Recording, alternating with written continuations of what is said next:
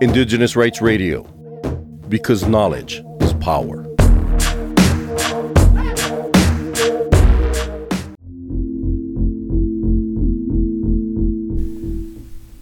Di sekeliling kita, kita mendengar istilah baru seperti energi bersih, mineral transisi, dan ekonomi hijau.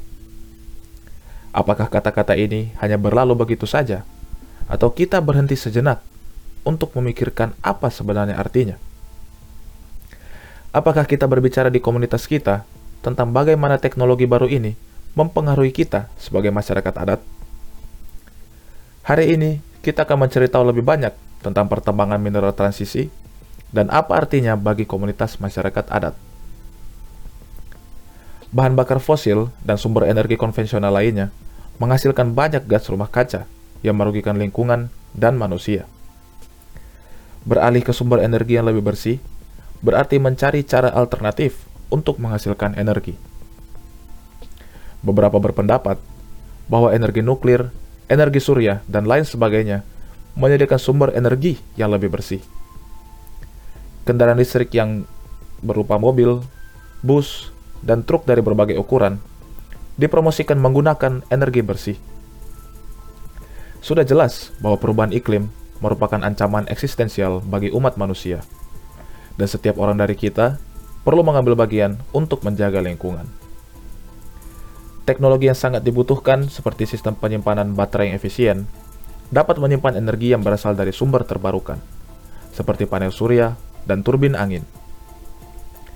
Energi yang tersimpan ini kemudian dapat digunakan saat diperlukan untuk menyediakan energi kepada komunitas masyarakat dan usaha-usahanya.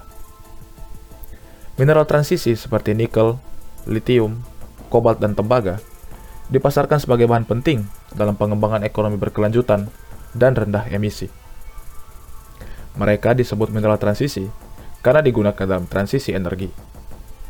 Namun, teknologi energi bersih yang disebut demikian, mulai dari kendaraan listrik dan penyimpanan baterai, hingga turbin angin dan panel surya, memerlukan beragam mineral dan logam, dan permintaannya sedang melonjak. Dalam banyak kasus, mineral-mineral ini diperoleh dan ditambang di tempat-tempat di mana masyarakat adat tinggal, mengulang pelanggaran hak asasi manusia yang sama seperti industri bahan bakar fosil. Menurut Nature Sustainability, lebih dari 5.097 proyek pertambangan di seluruh dunia yang melibatkan sekitar 30 mineral yang digunakan dalam teknologi energi terbarukan, 50 persennya berlokasi di atau dekat tanah dan wilayah masyarakat adat. Menurut Morgan Stanley Capital International, hanya di Amerika Serikat 970% cadangan nikel, 89% tembaga, dan 70% litium dan 68% cadangan kobalt yang merupakan mineral primer yang diperlukan untuk transisi energi terletak dalam jarak 35 mil dari reservasi suku Indian. Masyarakat adat harus menyadari hak-hak mereka ketika berkaitan dengan mineral yang ditemukan di tanah dan wilayah mereka masyarakat adat mengelola setidaknya seperempat permukaan dataran bumi, yang menjadi rumah bagi 80% keanekaragaman hayati yang tersisa di bumi. Dan sangat penting bahwa hak-haknya dihormati, dilindungi, dan dipenuhi dalam transisi ke ekonomi hijau. Masyarakat adat perlu terlibat dalam semua pengambilan keputusan yang berkaitan dengan tanah dan wilayahnya. Keterlibatan berarti menghormati hak masyarakat adat untuk persetujuan yang bebas, didahulukan, dan diinformasikan, yang berasal dari perjuangan penentuan nasib sendiri masyarakat adat, sebagaimana dijelaskan dalam Deklarasi Perserikatan Bangsa-Bangsa tentang hak-hak masyarakat adat. Ini adalah hak yang melindungi semua hak masyarakat adat, termasuk hak untuk menentukan nasib sendiri dan hak untuk memiliki, mengendalikan, dan menggunakan tanah, wilayah, dan sumber dayanya.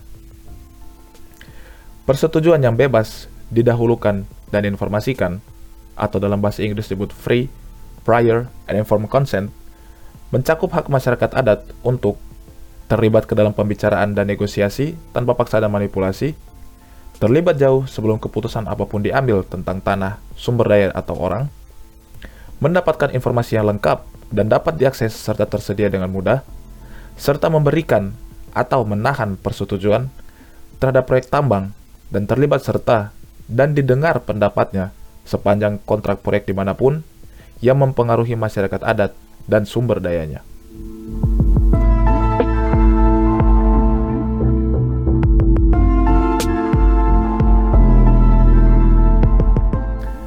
Terima kasih telah mendengarkan episode ini. Pastikan Anda mendengarkan semua lima episode.